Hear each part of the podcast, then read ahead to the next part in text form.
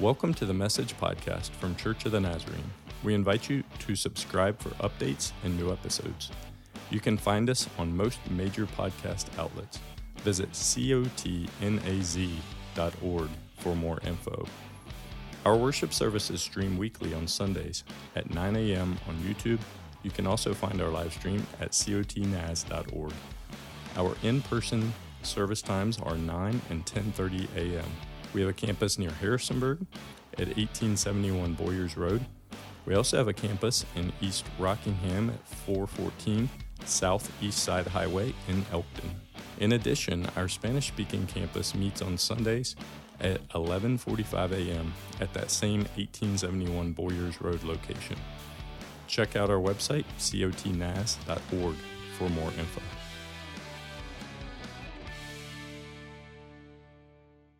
Amen. Good morning. So, um, I wasn't scheduled. I wasn't scheduled to preach until Friday morning at 9 a.m. Um, so here we are. It's Sunday morning at 9:30 a.m. Um, our pastor's been sick towards the end of the week, and so pray for him. But um, yeah, so he said, "Hey, can you preach?" I said, "All right, let's do it. Send me everything you got."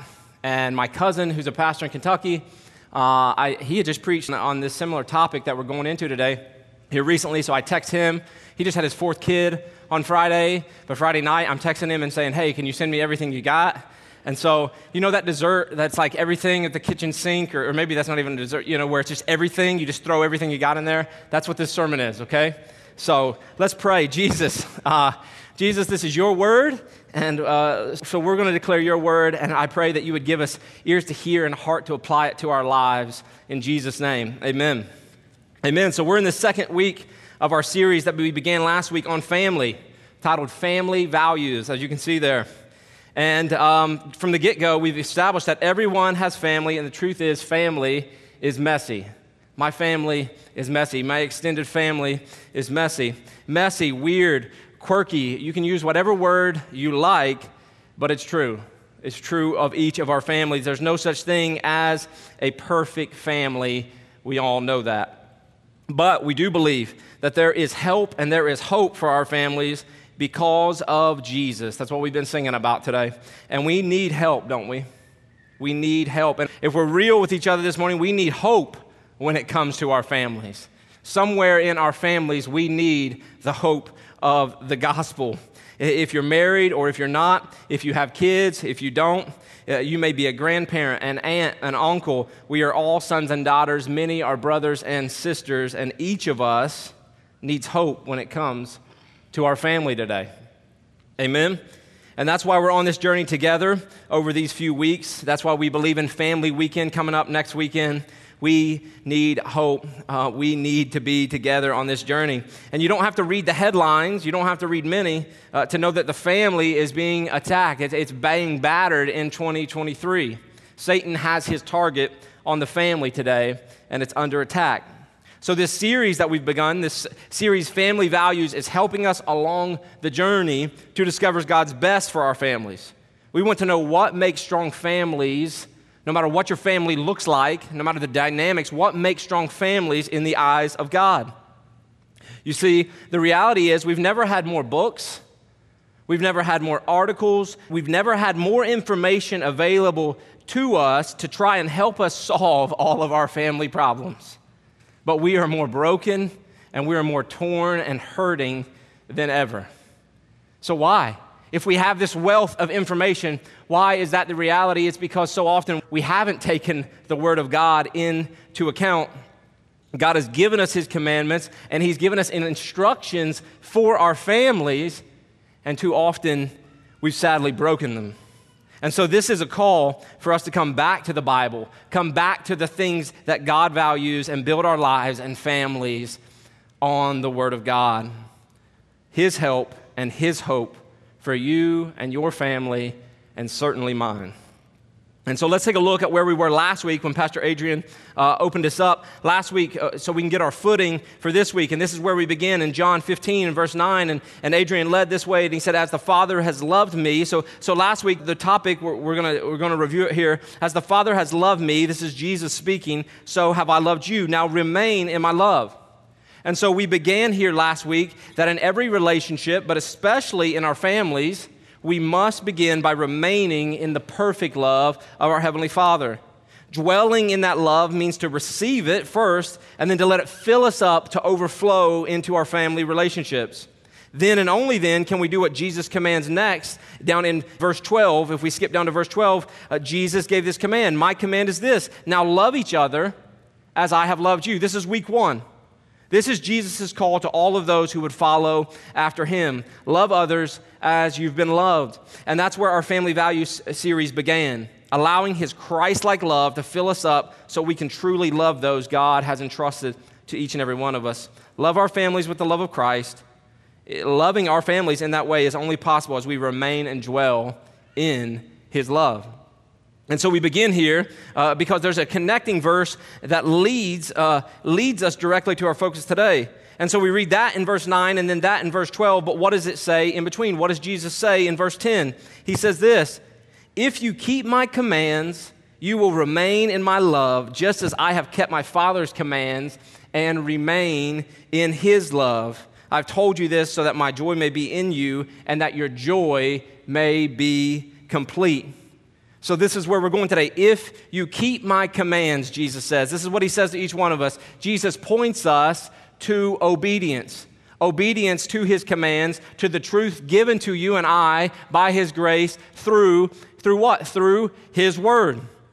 And that's our focus for this week, the value that we're looking at this week to, to build our families on, and that is God's word the truth found in God's word must be the second value that we establish our family and our family relationships with. God's word is true today that it has the power to set the course of our lives, not just individually, but as a family. We're called to make the word of God an essential part of our families. And so, how does it settle with you when I make this statement? And it's on the screen. A family is only as strong as its love for and commitment to the Word of God. Let that settle, let that settle for a minute. Because in the home, in the family, and like I said, we have different uh, makeup of what our family looks like, but in the home, character is formed, integrity is born. The values we live by are made clear. They're made clear in the home. And so, my question to you this morning, my question to get us started is Is your home, is your family, is your life being built on a solid foundation?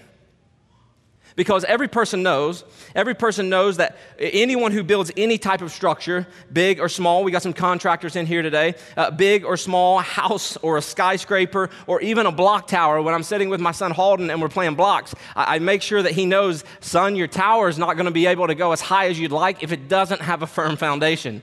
So it counts with building blocks as well. But everyone knows that the most important part of any building, any structure, is the foundation. Why? Because without a solid foundation, nothing else matters. For example, the National Corvette Museum is in Bowling Green, Kentucky. And many of you know I'm from Kentucky, um, but it's over a thousand square feet and it features over 80 plus classic Corvettes. Some of you are salivating. But in 2014, they found out you can have all that, all of this, all of these shiny cars, but it means nothing without a solid foundation. Because you'll see here in the picture that in 2014, part of the foundation of that museum caved into a sinkhole that was beneath the museum. Now, thankfully, this happened. Uh, this happened in early morning, and no one was there, no one was injured, but it did ruin eight classic Corvettes and caused over $5 million worth of damage. Because why? Without a solid foundation, nothing matters in that museum. How much truer is that when it comes to our families and to our lives. You see, we've said it, the most important part of any building, any structure, is its foundation. And that's not just true about building a structure, but it's also true about building a life, building a family. The most important part is your foundation. If your foundation is good, then you still may experience uh, uh the storms of life, but in the end, it'll hold firm and you'll be able to persevere with strength. However, if the foundation is bad, if it's on shifting sand, then eventually what you have built will come crashing down. And we're talking about it today. There's only one good foundation to build your family on, but there's tons of bad ones out there. Some of them that are actually ridiculous. Uh, one bad foundation we see people building their lives on, and I can speak from this honestly because uh, I, I, played a lot of sports, uh, is sports. Because so many people, honestly, they live and die by their commitment to the game or to their team. Now, this is particularly relevant to the fan base from the land in which I come from. And some of you know in the past, I've knocked some of you Redskins fans or Washington football or whatever. You don't even know the name of your team anymore, but you're still a fan, right? You're still a fan. I don't understand. But, but listen, this is particularly relevant to the place from which I come, the land of my old Kentucky home, specifically the University of Kentucky Wildcats.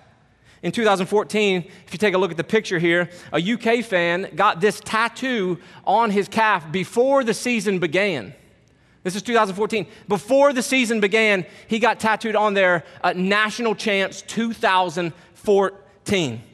Now, uh, anytime someone gets a tattoo like this, I don't know if it's just uh, my flesh or if it's you too, but anytime I see this, even if it's your favorite team, don't you automatically start praying that they're going to lose that year? There's just something about it in our, in our nature. And the, and the reality is, in 2014, uh, UK actually had a pretty bad season. They barely made it into the SEC tournament, and they ended up winning that and making it all the way to the national championship. To the championship game. This dude was probably feeling good until they lost to UConn. They lost. Then another fan in 2015, if you're taking a look at this picture, this is, uh, and listen, you may say, man, those Kentucky fans are diehard. No, they're just rednecks. This is just hillbillies from Kentucky, okay? I can say that because I'm from there. These, these, these, people are just whack. All right, so in 15, UK has an undefeated season. They go 40 and 0. Some of y'all remember that. They went 40 and 0, and so this dude gets, after the regular season, 40 and 0. You see it up there. Uh, the tournament hasn't began, but he gets the tattoo. He apparently hasn't learned from this other guy. And at the bottom, you can't see it, it says National Champs 2015. So he goes ahead and does his own prophetic tattoo right? And it's looking pretty good. It wasn't quite as bold because they had already had a perfect season, which put them at high probability of winning the national championship. But unfortunately, as sports go, uh, they came up short, and Wisconsin knocked them out in the final four, two games before that became a reality. And so I'm sure the tattoo removal for those guys was a little extra painful, right? I sure hope it was. Uh, now, that's a, that's a very humorous example, but this is what happens right? Uh, this is what happens when sports or anything of the world becomes your foundation, when your values get out of sorts, when your affections are out of order. Just like those tattoos for those guys looked good for a while. I mean, they technically didn't look good, but, but for a while, listen, for a while, they looked like they were going to be right. That the decision was going to be a good decision, but in the end, it all came crumbling down. So, whether your foundation, whether it be a, a, a, value that you place on sports or a career or wealth or even your family, while it may look good, if you're trying to build on that foundation, while it may look good for a while, it will come crumbling down eventually. And so that's why Jesus teaches us about the importance of foundations when it comes to our families and what we value and how we can build a firm one, how we can build our lives and our families on that firm foundation. Uh, here it is, Matthew chapter 7, Matthew chapter 7. Jesus is rounding out the Sermon on the Mount, and we were actually here a few weeks ago, and that's going to be way too small for you to read probably, but I just threw it in there. Remember, I'm like a call to the bullpen. I'm the reliever today. So, therefore, everyone who hears these words of mine and puts them into practice, this is Jesus. He said, Everyone who hears my words and puts them into practice is like a wise man who built his house on the rock. The rain came down, the streams rose, and the winds blew and beat against that house yet it did not fall because it had its foundation on the rock. What is your foundation built on today, church? But everyone who hears these words of mine and does not put them into practice is like a foolish man who built his house on sand, and the rain came, and the streams rose, and the winds blew and beat against the house, and it fell with a great crash. Jesus says when you build your life on anything other than his words, it's like building your house on the sand, on a worldly foundation. And let me note that, that popular opinion today, it's shifting sand to try to build your life and family on. even those houses uh, that you're building, if, if you're building on a foundation other than the Word of God, it may look good for a while, but when the storms of life hit, it will come crashing down. But the truth of God's word is this if we'll build our life, if we'll build our families, if we'll build our relationships on Jesus' words, it'll be like building that house on a solid rock because it has an eternal foundation. So that when the storms of life hit, it can stand strong to the end. Jesus said, What? Everyone who hears my words and puts them into practice. So, as Christ followers, we are called to build our lives on God's word, build our families on God's word. This right here, this is the solid rock. This is an eternal foundation that we can build our marriages on, that we can build our families on, that we can build a business on, that we should build our schools, our churches, our communities. We are called to build our lives on the word of God. Amen? That is what we're called to do as Christ followers. But in recent years, the reliability, the relevance of the Bible has been under attack, perhaps more than ever. And the reality is, it's not just by people outside of the church, but also by those in the church. In a Gallup poll that was taken in 2022, they found only 40% of self identifying evangelicals believe the Bible is truly the Word of God. Only 40%. This was last year of those who identify as evangelicals believe that it's truly the Word of God. And so it's no wonder we've seen this, this slow fade in so many churches. From the Bible being the foundation to a shifting cultural influence being the foundation of so many churches. It's because they don't believe the Bible is reliant, reliable and relevant as it once was. But here's the reality men do not reject the Bible because it contradicts itself, men reject the Bible because it contradicts them. But we know today that the Bible is reliable. We know it's relevant today as it was written thousands of years ago. Listen, uh, young people, old people, uh, skeptics, wherever you come from, this book is not a book of fairy tales, it's not a book of myths, it is a book of historical facts and truth. It is a book of life. And we could unpack that, but we don't have time today. That's not what we're focusing on. 2 Timothy 3 and verse 16 said that all scripture is God breathed and it's useful. It's useful. The Word of God is useful for teaching and rebuking and correcting and training in righteousness so that the servant of God, you and I, may be thoroughly equipped for every good work. And so, if we're a Christ follower today, we, by faith, believe every word of the Bible is God breathed, and we believe and know that these 66 books are useful to teach us what is true and help us to realize what is wrong in our lives. It corrects us when we're wrong and teaches us to do what is right. God uses His Word to prepare and equip His people to do every good work. And our children and our grandchildren and our family members need to see this lived out in our daily lives if we believe that is true. The Bible is as useful today as it was years ago. It's as relevant today as it was when it was written. So even in 2023, God still speaks through His Word, church.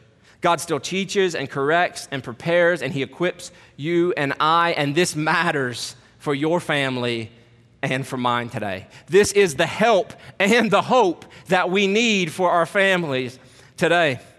And listen, I, don't care what the world says, what other churches are going to do. We are declaring that in our church family, and I'm declaring in my life and in my family, that we're going to stand firmly planted on the Word of God.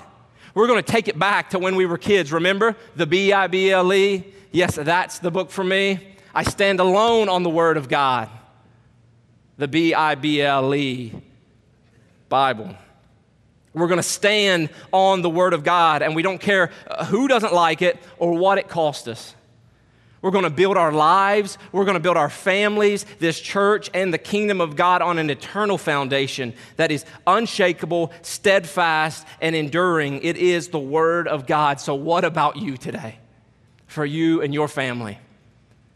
For those that God has entrusted to you. What about you today?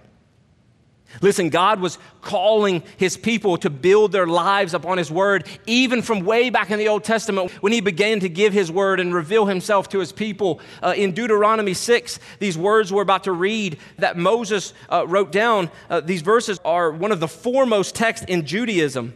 It's called the Shema, which literally means to hear because it is the first word in the text. But it's one of the three texts in Orthodox Judaism that was to be recited every day by the Jewish family. Jesus even agreed in his ministry that this particular text was the most important commandment. Here it is, Deuteronomy 6, beginning in verse 4. It says, Hear, O Israel. Hear, O Israel, the Lord our God, the Lord is one. Love the Lord your God with all your heart and with all your soul and with all your strength. These commandments that I give you today are to be on your hearts. Impress them on your children. Talk about them when you sit at home and when you walk, walk along the road and when you lie down and when you get up and when you're driving in the car and when you're heading on vacation and when you're saying your prayers at night and, and any time throughout the day. Tie them as symbols on your hands and bind them on your foreheads. Write them on the door frames of your houses and on your gates. God was calling his people to build their lives, their families on the word that he had imparted to them. Quickly, there are three commandments here in quick succession. The first is this love God and his word with everything that you are. Love. Keep the commandments on your heart, instill them, ingrain them on your heart, live them out. And the third one is this teach them to your children, to your grandchildren, teach them to those who are coming up behind you so that they can learn the word of the Lord. You see, church family, there are several reasons God created the family, but one very important one was the cultivation, the proclamation, and the dissemination of His Word. That we and our families might love, learn, and live God's Word. You see, families shouldn't just be, our family shouldn't be just Bible focused because it helps us relate to each other, right? Because it, but it helps you get along with your mother in law or your brother in law or your little brother or your older sister, right? We don't just need God's word to help us practically in those areas, but because families are the way that the word is remembered and spread and the blessing of righteousness can continue throughout generations. That's why I get so moved when I get to take part in a child dedication.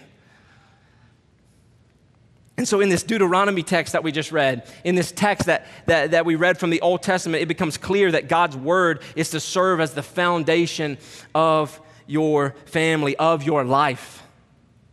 But it's more than that.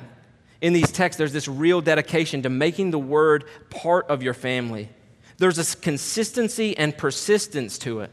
Listen, you're not going to do this perfectly. I don't do this perfectly. I still kick myself sometimes. I got three little ones at home, and, and, and sometimes I don't get it right. But you know what? He's not asking you to do it perfectly. He's saying, be persistent, be consistent. Teach them diligently to your children. Talk about them when you sit at home and when you walk along the road with your friend and your loved ones, when you lie down and when you get up. And so in my life, I'm trying to literally put scriptures on my walls. Now, they have to be, you know, they have to look good, or my wife doesn't. I would hang things up that would never get hung up if, if you don't run it past your wife first, men. In the music I play, I, I, I try, I try in, in, the music I'm playing in the car that my kids are listening to to make it infused with Scripture, and also in seeking to make sure the things that we consume uh, uh, with our eyes and ears are God honoring and building on this foundation. Why? Some of you say, why? It's not because that I feel like I'm so much better and I just want to prove it but because I believe what God says in His Word and I want to live by it. I want to honor Him above all else because I know He's faithful to His Word. But you see, church, uh, we, we honestly uh, would all admit that there's, uh, uh there's so much to distract a family from God's Word today and from us in our lives. Families are busier than they have ever been. I, I'm with you. If that's you today, I'm with you. And Western modernity, our Western modern society, has put tremendous pressure on the home and on the family. And if you're a mom, especially if you're a woman, you feel the weight of this even more than the men sitting in the room. But men, you should feel the weight as well.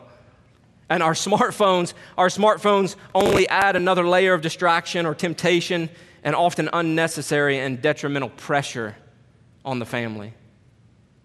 In Nehemiah in Nehemiah, the fourth chapter, the people of God are returning to Israel and they're rebuilding the wall uh, of the city of God. They're rebuilding the wall and they've started, but the people begin to cry out. They say, There's too much rubbish everywhere. We cannot rebuild the wall. There's too much, there's too much rubbish. And in our world today, in our families, everywhere we look, we see rubbish everywhere. It's on TV, it's in films, uh, it's in magazines and social media. It's rubbish because it's mocking the home, it's mocking the, marriage, one of God's holiest institutions. It's, it's mocking the home and marriage, it's mocking family as God has designed it to flourish. That's why it's rubbish. Billy Graham, great pastor, author, evangelist, he declared this in 1978. And it stands just as true today, and so I'm declaring it with him. He said, God has indicated from one end of His word to the other that when the home and the family fails, society is going to fail. And I tell you this unless we have a spiritual revival and our homes are renewed, the nation is going to be destroyed.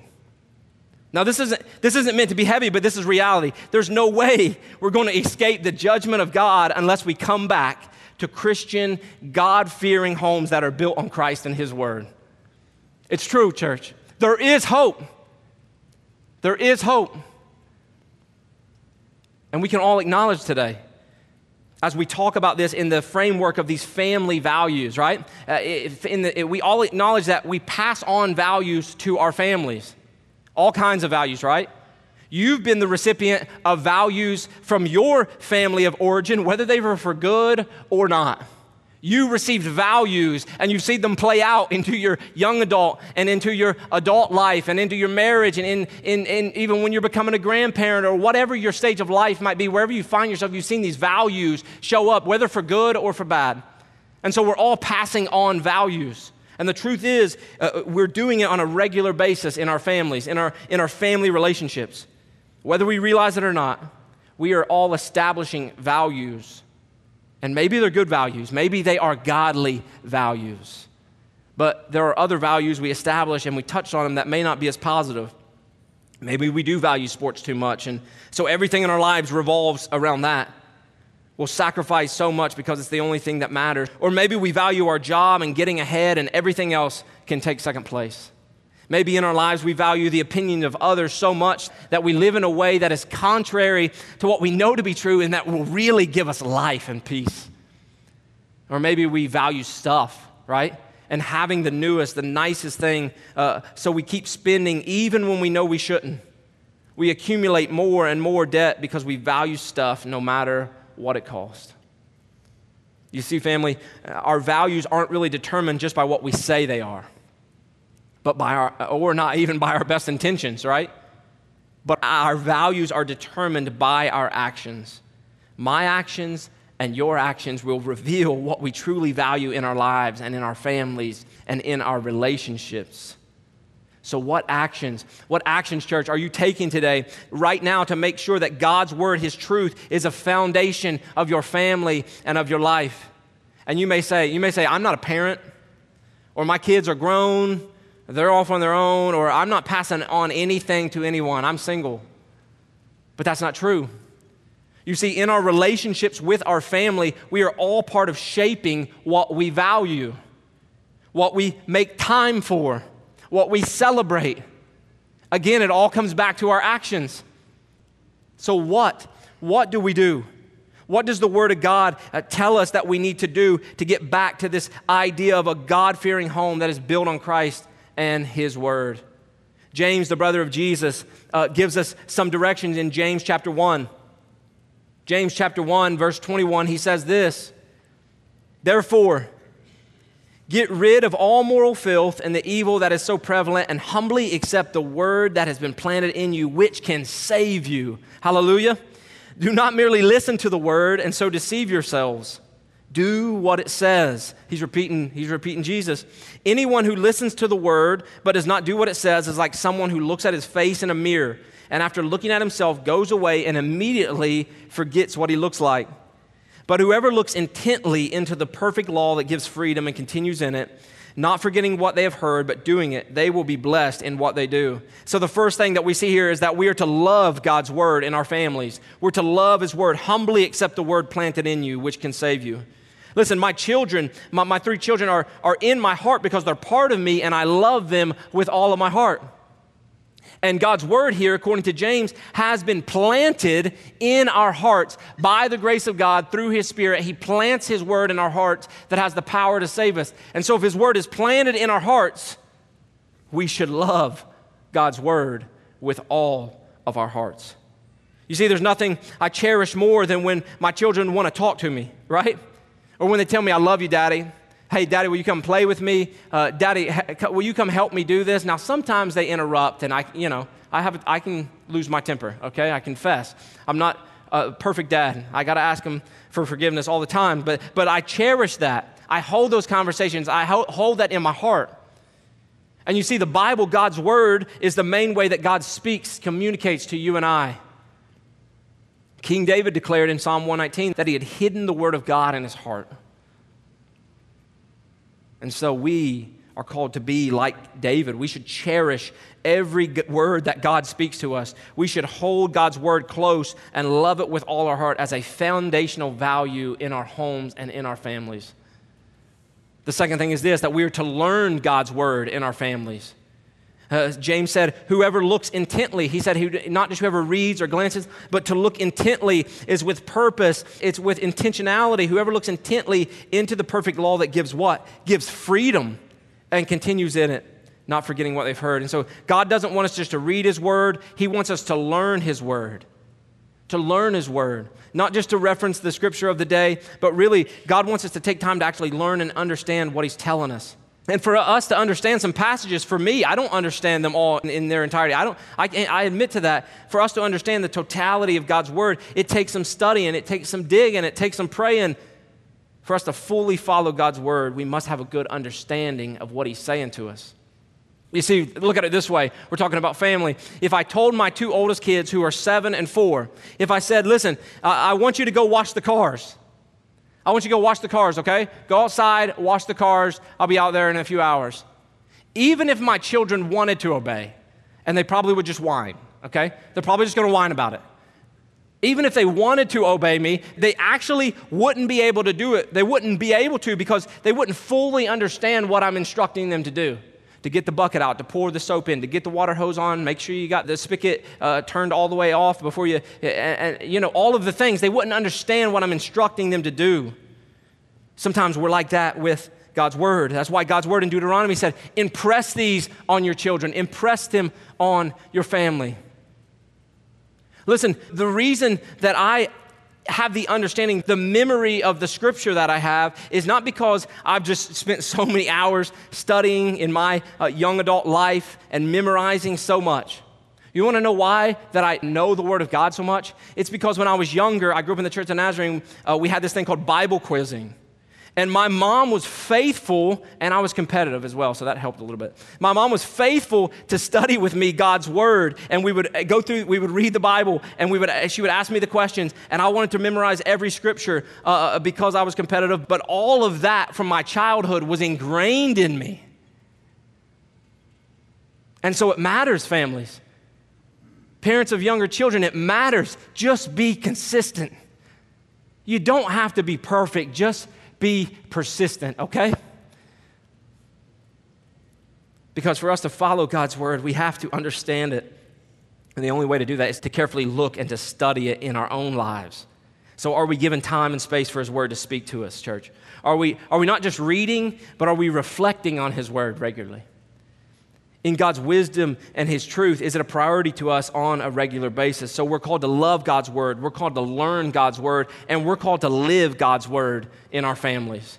Stay with me, we're almost done. To live God's Word in our families. James said, Don't merely listen to the Word and so deceive yourselves, do what it says. He says, Whoever continues in it, not forgetting what they have heard, but doing it, they will be blessed in what they do. In three verses, James reminds us three times we're called to literally live out God's word. We're to take what we've read and learned in God's Word and apply it to our everyday lives. Let me give you an example here. Let me, let me take it back again. When we were younger, we used to play the game Simon Says. Everybody remember that game? Simon Says, right? Uh, in Simon Says, there's one person who is Simon, and they call out orders when Simon says it, and you do it. And if Simon doesn't say it, you're not supposed to do it. So let's play it real quick. All right. Simon says, grab your ear. Simon says, pat your shoulder. Simon says, touch your nose. Elbow your neighbor. Ah, that was pretty good. Some of you, years of wisdom right there, right? But in the game, you're literally supposed to do, right? Whatever Simon says. Well, in the Bible, there's a lot Jesus says, and just like in that game that we learned as children, God calls us to literally do what Jesus says, to literally live out the Word of God with His help and by His grace, of course. Don't exclude that part of it which, but that includes making His Word the foundation of our lives and families. But you see, uh, we, have touched on it in the American church. Often there's this wide chasm between what Jesus says and the way that we're living our lives. Jesus may say, Be a generous giver. And oftentimes, maybe we're guilty of saying, I'll just give enough to feel good. Maybe Jesus is saying, Love your enemies. And we got our foot planted and said, No one's going to take advantage of me. Maybe it's Jesus' call to go make disciples and our response is, I'll just go to church. But imagine, listen, imagine this, okay? We're talking about family, so we're gonna talk about it. Imagine if I tell my children to go clean their rooms, right? Kids, go, and I do this a lot and it doesn't happen, so this isn't even really imaginary, but bear with me. Uh, imagine if I tell my children to go clean their rooms, and a few hours later I say, hey, are your rooms clean? And they say, well, no, Dad, but listen, listen, Dad, no, but we did read a book and it talked about the importance of cleaning our rooms. Are you proud? And I go clean your rooms. And I send them back, and they come back another hour later. Are the rooms clean now? And they said, No, Dad, no. But listen, we studied, we studied the best way to clean a room. We, we went and studied. We went and studied real hard the best way to clean your room. We watched a video on YouTube, and we know the best way. I said, No, no, no, no go clean your room. And so a little bit later, my, my kids come back and, and, and they come back and I say, So are the rooms clean now? No, no, no, dad, listen, listen. The rooms aren't clean, but listen, you're gonna like this. We have a small group of friends and they're coming over later. And we're gonna even have snacks, because we gotta have snacks. But they're coming over later and we're gonna discuss how awesome it would be if we actually cleaned our rooms. Aren't you proud, Dad? What do you think? What do you think my response would be to my children? Do you think I'm going to be a happy father? Of course not. They didn't clean the rooms. I'm not going to be happy because I don't want my kids to just hear or even try to understand the words I'm saying, but I want them to literally apply the words to their lives. I want my children to obey my words. And our Heavenly Father wants the same from His children for our families. That's why in John 14, in the Gospel of John, Jesus didn't say, If you love me, just go to church, pray a little bit, read a Bible on occasion, and try to be nice. No, Jesus said, Anyone who loves me will obey my teaching. And so essentially, Jesus was saying this. He was saying, If you truly love me, then love and learn and live out my words. Teach them to your children and your grandchildren and those you love and care for. You see, the centrality, the centrality of the word in any family doesn't diminish in importance when the children are gone and leave the house, for some of you who may uh, be applying this to yourself. The Bible should continue to be the anchor of the family no matter the season or situation you find yourself in. It should be the foundation on which we build and continue to stand when we're ministering to elderly parents when we're praying for our in laws, amen? When we're making major life decisions, when we're dealing with family conflict, when we're relating to those difficult relatives. We all have these in our family. But we can become known as someone in the family who cares about God and His Word. Moses continues, and we're moving to close here. In Deuteronomy 11, he continues to reiterate to the people of God. And in verse 20, he says, Write them on the doorframes of your houses and on your gates, right? So he's repeating. And then he says this so that your days and the days of your children may be many in the land that the Lord swore to give your ancestors, as many as the days that the heavens are above the earth. Moses states repeatedly that the way to enjoy God's good gifts of grace, which flow from his promises, is to do what he says. And so, just as in Deuteronomy 6, Moses is calling God's people to continue to listen to the voice of the Lord by embedding these words in their hearts and in their lives and reminding successive generations. I don't care if you have children, remind the generations that are coming, the future generations, of the danger of the turning away from the Lord. Tell them if they're enticed by idolatry that the result will lead to a repeat of Genesis 3 and it breaks off, it excludes us from God's sacred presence. But also tell them if they will hold fast to God's commands, they will occupy the whole land in the strength that God supplies. If, if, if, they hold fast, that they will live in the freedom that God offers and in His favor. As the worship team comes, we're going to move to close. Some of you may be saying, All right, Pastor Billy, I got it. I got I need to build my life and my family on this firm foundation of God's word. That's the value. I got to make this the value uh, that, that I hold uh, at the foundation of my family, of my life, of my relationships in my home. But what does this impact have practically in my life? Listen, a recent study showed this. If you read your Bible less than four times a week, this is for the Center for Bible Engagement. If you read your Bible less than four times a week, right? Three, two, one, no times. If you read it less than four times a week, you'll make no significant choices or changes in your life comparable even to that of someone who doesn't read the Bible at all. Now, it said a steady climb of impact would have been expected but that was not the case. The level was basically stagnant over days one and two, with a small little bump on day three. Author Kent Hughes said, You can never have a Christ like mind without reading and listening to the scriptures, the Bible regularly, because you cannot be profoundly influenced by that which you do not know. But listen to what the study revealed, okay? This is good news for us today. This is good news for you. This is good news for your family, your children, your grandchildren. Listen to this. The study showed if someone reads their Bible four or more times a week, I'm not talking about just one verse, I'm talking about really opening your word, desiring to, to love and learn and live out this word. Read your Bible four or more times a week. This is what the study showed. The propensity towards feeling lonely dropped 30%. The propensity towards anger issues dropped 32%. The propensity towards bitterness in your relationship dropped 40%. The propensity towards alcoholism dropped 57%. The propensity towards gambling addiction dropped 74%. The propensity towards sex outside of marriage dropped 68%. The propensity towards feeling spiritually stagnant dropped 60%. The propensity towards viewing pornography dropped 61%. This is reading your Bible four or more times a week. And listen to this the propensity to share your faith with others jumped 200%. The propensity of discipling others in your life jumped 230%.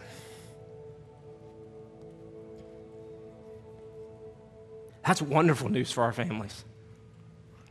If you and I will build our lives, our families on God's word, if we'll love and learn and live out this word, it will radically change our lives and those in our families.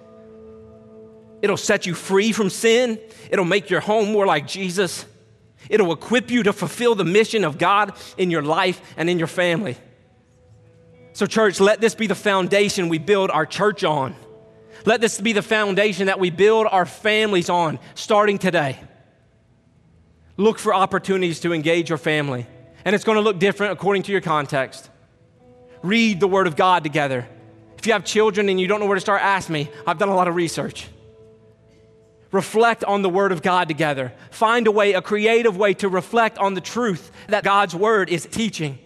Encourage each other with the Word. Encourage uh, each other to memorize the Word of God. Hide it in your heart. Literally, memorize it. One verse a week. And use God's Word in your families as the lens that you look through when you're processing what's happening in your life. Listen, the good news is this as you read your Bible from cover to cover, you'll see that everything in this book points to one thing, and it is the good news of Jesus Christ. The fact that Jesus came, that he died on a cross for your sins to be forgiven.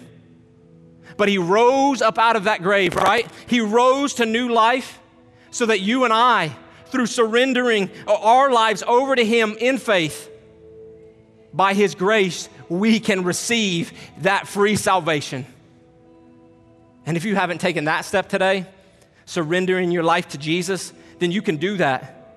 That's the first step in establishing a life that has a firm foundation that can be built upon the truth. That is Jesus, the Word of God in the flesh. You see, seeing the Word of God as a family value is a commissioning, a commitment to shape your life after the Word of God. Today, church family, will you take that step of faith by engaging His Word in your family relationships? Remember this a family is only as strong as its love for and commitment to the Word of God. The truth is, your life, your family is being built, my family is being built on something, whether you realize it or not, whether you acknowledge it or not. And Jesus is the way and the truth and the life. So build on Him and His Word. The foundation of your family is your choice, church. What will you choose today? Will you stand with me as we respond in prayer and in worship? Will you bow your heads to create a moment? Jesus, you are the way and you are the truth and you are the life. We thank you for your word. We thank you that you give us a firm foundation in a shaky world, a foundation that is as solid as a rock. Help us today, Lord by your grace to make the choice to build our families and our lives on the foundation of your word. For you are faithful.